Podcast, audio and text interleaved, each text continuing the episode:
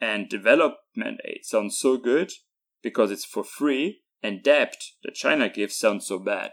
But the opposite is true, because debt means it's not for free. Money that is for free is usually spent poorly. People often reject to believe what they don't understand or what scares them. With Dragonfolio China, you have the unique chance to truly understand a frequently misconceived country and an inevitable shift in the 21st century. Just lean back and enjoy a fascinating journey through China that will astonish and reward you. And we are back. Nimen hao guys, and welcome to another episode of the Dragonfolio China podcast. My name is Eric, and today I want to talk about one of the most quoted and mentioned myths about the present China in a economic and in a international context. It is frequently used. I think it is probably say the most common one after the social credit system. The social credit system I talked about in episode um, 33. I think that is probably the most common misconception, to be honest. But the topic today also gets a lot of attention, and this is why I'm going to first briefly explain it and then sort of debunk it or at least put it into a more proper context and explain how we should actually understand and see it in today's complex world. However, before that, I want to give you another update, and today it's less about myself. Uh, in the past episodes, I did that, and you guys told me that you pretty much enjoyed that. So, um, normally I will stick with that and give you some insights about my life. I can keep that very short today because I'm still in Thailand. I'm working here on a couple of projects, which I can announce in one of the next episodes. And at least one of these projects, I think I can confidently say that it is probably the largest project or one of the most challenging that I ever undertook. So I definitely gonna tell you about that, but everything at the right time. Today I want to um, briefly discuss another thing, and that is, um, you know, the ongoing tensions and war speculations in the world Obviously, there is a risk of a potential war between Russia and Ukraine. I'm not an expert in this geographic area, neither on one of these countries, so I won't comment on that. But there were some people approaching me and say, hey, China probably wants a war between Russia and Ukraine, right? Because then they could simply take over Taiwan. And sorry, guys, but this is really absolutely nonsense. I understand that this is kind of what Western media, especially Anglo Saxon media, is repeatedly telling people. So I understand that people believe that, or at least they know that this is a scenario. But um, if you understand China and a bit about global geopolitics, then the scenario that if Russia attacks Ukraine, China attacks Taiwan is absolutely unrealistic. And I don't want to be disrespectful here towards Ukraine or Russia, but especially Ukraine is very unimportant on a global level.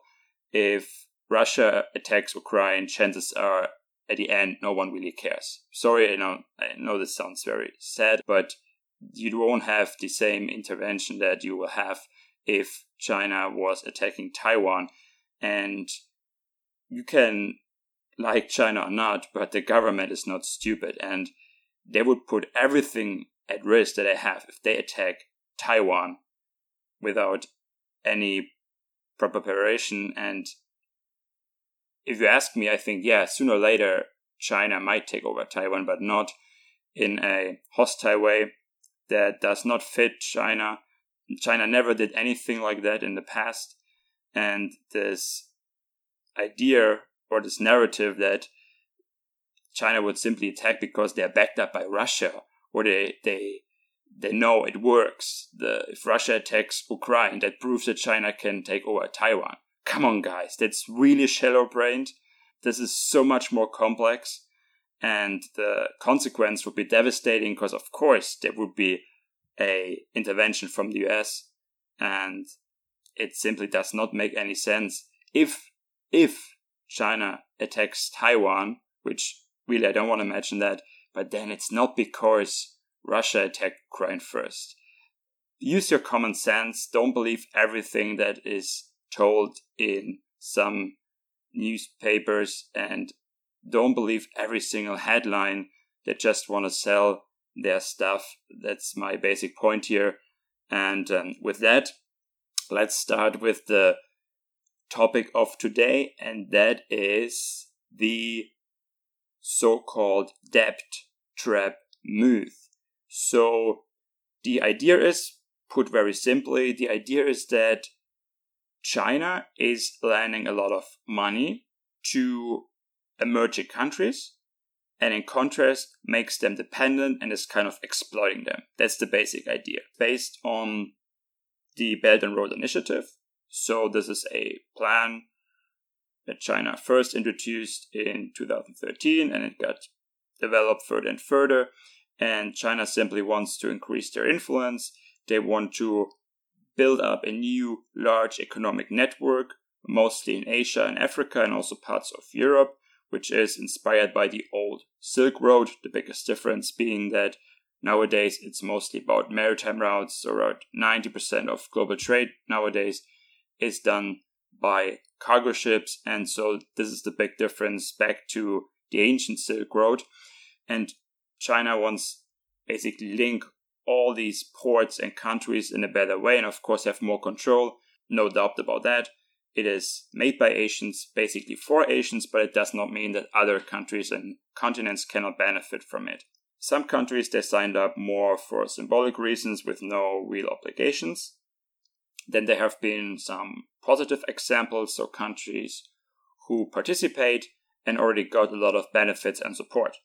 One good example is uh, Greece. Greece actually had a lot of support for infrastructure projects. Greece was really doing everything but well, and with some help of China, they could actually push their economy. They could fill some infrastructure gaps, and this is why Greek people actually perceive Chinese support and Chinese pretty well compared to other European countries I know this not really mentioned because it's a positive example, so it won't get a lot of attention on media, but it was really upturned for Greece, and it was um, especially for the for the harbor uh, in in in Athens, Piraeus. It was really important and is a very positive example. And of course, you also have a lot of negative examples, and these usually get more attention. So this is where people say China is doing modern day colonialism. The negative examples would reach from Cambodia to Sri Lanka and Africa. I think Sri Lanka is probably the best example because it's just so easy to use. So what China did there is they built new ports and harbors, uh, so air- airports and, and seaports basically, which are barely used, um, which offer apparently an excess capacity. And so this is used to basically as an example for the whole for the whole Silk Road now, which is I think very misleading. First of all, if you look at Sri Lanka and I take this example, then it's important to understand that Sri Lanka was in big issues. And one reason is that actually they were loaded with a lot of debt from Western countries as well as Japan. The largest debt holder prior to this whole initiative was Japan, and even now, Japan and China are pretty much on the same level when it comes to debt of Sri Lanka. Important to understand. When we look at the case of Sri Lanka, what actually happened is that Sri Lanka turned to Beijing for help because they did not get any further support from other countries, but they needed some. And so China was, well, we got our resources, we got the money, why not? So they basically helped them to build up um, an infrastructure which probably in retrospect was not really necessary in that way. But it's not like China knocked on the door and offered everything and said, hey, we need to build a port. And it's also not like China rules Sri Lanka and has, you know, put up military bases all around the island that would fit into some narratives, but it's simply not the case. So the, the funding in Sri Lanka was based on efforts of the local government, and this attracted Chinese investments with the aim to actually advance some domestic projects. This is important as a first learning. Besides that, when you look up the debt of most of these countries, whether it's um, in the Middle East, whether it's in Africa, and many other places, you see that the largest investors in most places remain Japan, the US, and Europe.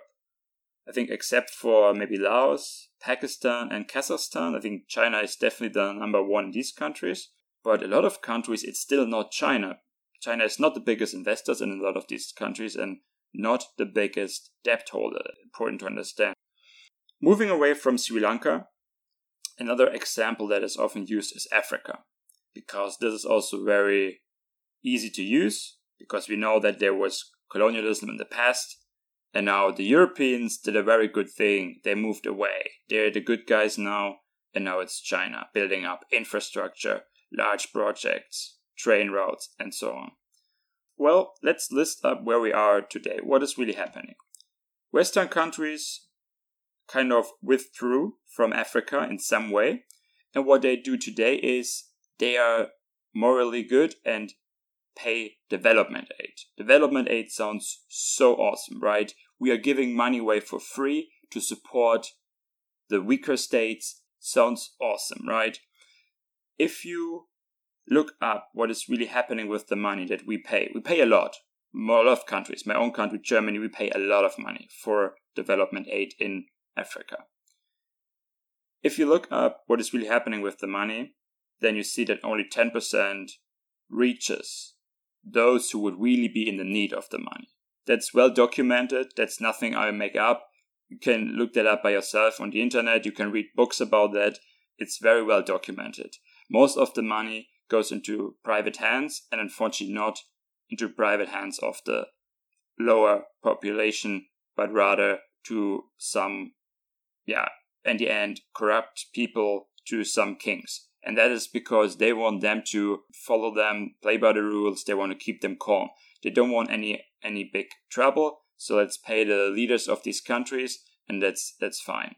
It's not like they, they, they pay them a salary straight, they give it basically to the country without really following up on it and well, guess where it will flow to. What China does now is they build infrastructure mainly. So they give the money kind of conditionally. They would lend the money with interest. So China is receiving a, a payment for that, so to speak. But I think we all agree that Africa needs infrastructure. They're the fastest growing region in terms of population in the world.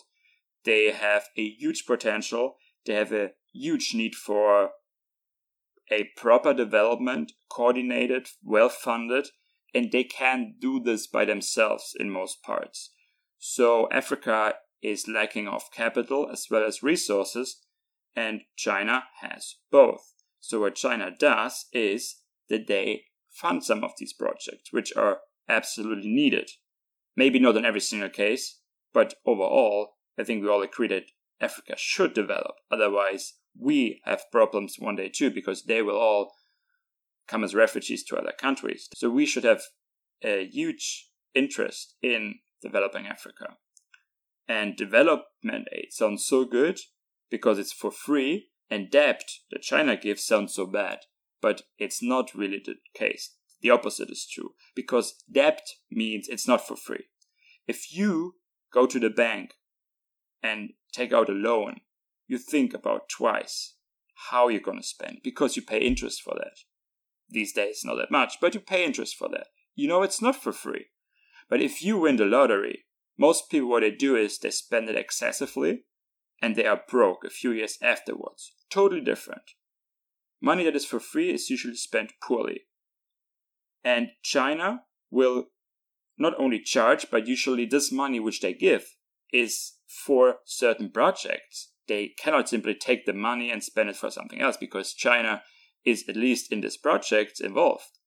It's not like some king can take all the money and it's gone, right?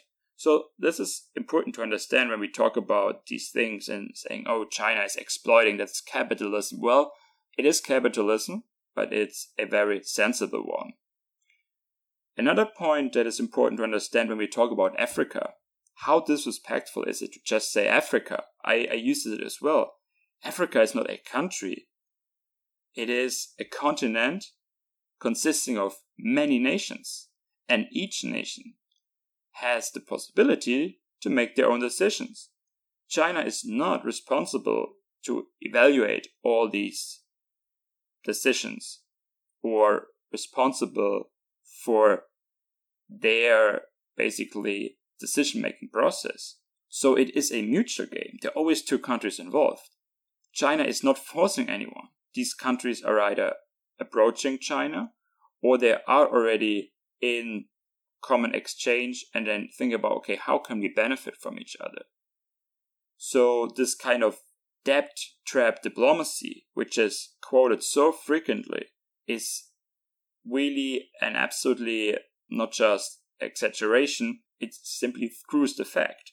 China is seen as cruel creditor and all the other countries are helpless victims. No guys it's not really like this. These countries are economically weaker than China, absolutely. But they want something from China as well, and China has something to offer. It's important to understand. Don't just say, oh, they're the poor victims, and China is the evil big giant. But of course, I want to briefly discuss is there something that is unmoral about China's behavior, or is there something we can indeed criticize? One of the most common blame here is that China is the only one benefiting because they bring everything themselves, they exploit, and they will actually win in every in every single case. They they get money, they get resources, they can bring companies. But as a matter of fact, China is creating a lot of jobs there, not just for themselves. Chinese companies operating there have a largely localized workforce. You can see that when you look up the statistics. Even if you um if you would see some of these documentaries, look look at the people. Most of them are locals. Usually the big boss is Chinese, and some of the engineers in charge are probably also Chinese because they're better qualified. But you really think China will bring all their own workers there? There's a simple reason why they would not do that. Because they're much more expensive compared to a local worker in, in Sri Lanka or Tanzania. There are statistics, and these are from uh, from American institutions that that kind of uh, made comprehensive analysis, and around 1,000 companies who are operating in eight African countries, they uh, concluded that 89% of the employees there were African. So you see that a lot of locals actually benefit from that, and it's also interesting if you if you see how do Africans perceive China?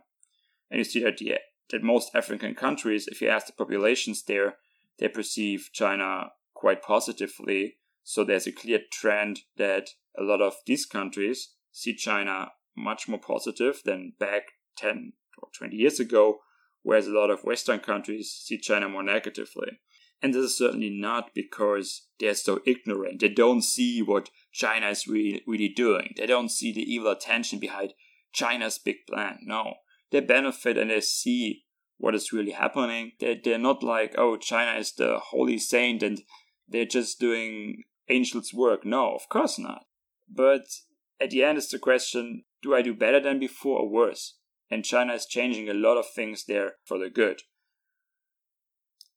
a um, claim that I think is legitimate to some extent is that, of course, China is using these countries for some of their overcapacity because China built up a lot of infrastructure at home within the past 30 years. Companies, machines, resources are available. And yeah, the truth is some of these are not needed or at least not in, in the same same extent anymore. And of course, these companies think about okay, what's next? Why not go overseas? Why not go to other countries who are in the need?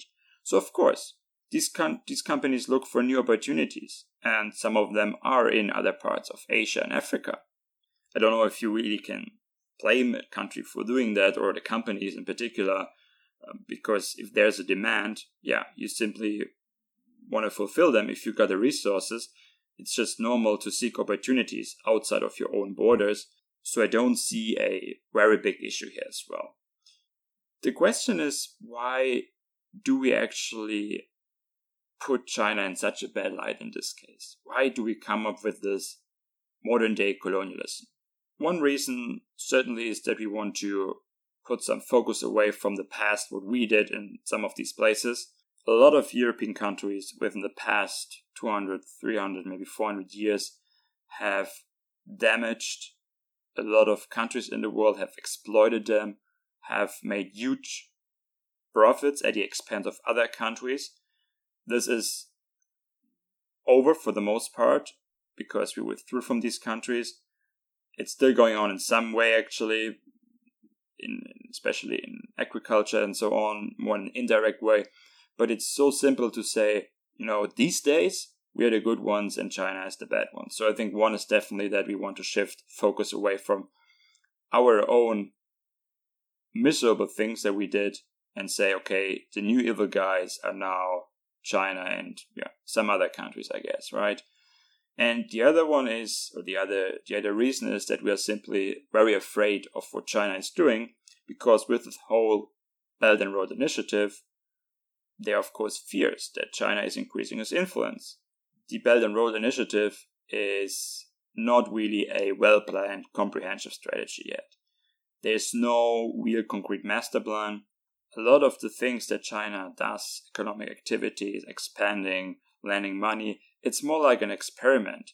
China is trying to find ways, certainly to increase its influence, certainly to increase investments and to have a larger contribution in global trade and to strengthen their geopolitical position, especially with neighbor countries, but also further away in Africa, in West Asia, but the whole the whole idea is not one sophisticated plan and then China will take over the world. Not really. The situation is far more complex, but of course it's easy to say that China is using debt to rule the world. That's so easy and simply put, but it's not that easy in real world. So this narrative of the debt trap is often very misleading.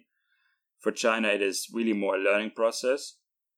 And they have to continuously make adjustments because I think China also would acknowledge that they did big mistakes here where they have disadvantage for themselves. Because if these countries cannot pay back some of their debt, then China also has some credit issues, especially with the banks. And it's not that they simply can say, okay, if you cannot pay back the debt, then please just give me your port or country. It's it's not that easy in every single case, and also for for China, it's certainly risky. And I think they will be more cautious in the future who they lend money to, how they do it. I'm very sure that China will come up with more sophisticated strategies. That they also draw their conclusions. That they will be more, let's say, picky on where they really want to invest and that they will quickly withdraw where they know they can win and that they are more strategically operating and make smart investments rather than investing everywhere. It is quite natural and common that powerful countries want to develop other countries in their own interest. Everyone does that. It's not like the US is not investing in other countries and try to develop them. Of course, they would be more active in Latin America, for instance, or in other parts of Asia, uh, or in the Middle East. Some countries, at least, they, they try to, but they do it often more with uh, private capital in a lot of countries, especially in Latin America. So it's more like companies operating, whereas what China does is more government controlled, and a lot of this money comes actually from large Chinese banks. So they fund these mega projects and they use debt and get interest in return. And American companies tend to take equity risks rather than debt risks. That's more a, yeah, you can almost say a cultural thing not that obvious for some people, but it's not like American companies. Same with European companies. Let's take Nestle, Nestle, Switzerland. Oh my god! I mean, they invest in in Africa like crazy, and of course, this is people know that it's not a that's not like uh, nobody knows about that. And there are a lot of projects that are more than questionable and a lot of behaviors that are more than more than debatable what they do and, and most likely to be um, very unmoral. So it's it's just that in this case it's more like these private companies, whereas China uses banks or at least state-owned companies for that. So that's why it's also a bit easier for for some for some media to put this narrative that one is China and the other case it's just some private companies, some global players, right? Is another important distinction that I want to kind of mention here. All right, um, yeah, it's, it's just uh, briefly summarize it. So for me, the so-called Chinese debt trap diplomacy is really a myth. It is more about social and economic needs of different countries including China. China wants to increase its influence. They have overcapacity of resources and capital, and they want to make use of that. It is, to my mind, much more transparent because it's very obvious what China does. They're not really hiding it. It's very transparent what is happening, and they simply say, yeah, we want to invest and we want to have some returns on that. That is absolutely legitimate, I believe. And on the other side, you got countries who are in the need of all of these elements, resources who need to develop. They're independent countries, both in decision making and also afterwards. They stay in control. That's important to understand. China is not ruling these countries. China is not sending people there to rule, steer, control these countries. Do they have more influence afterwards? Probably yes. But it's not like China is putting up big palaces there for themselves and is putting up a new big colonial empire in Africa or in parts of Asia. That's simply not the case. That is important to understand.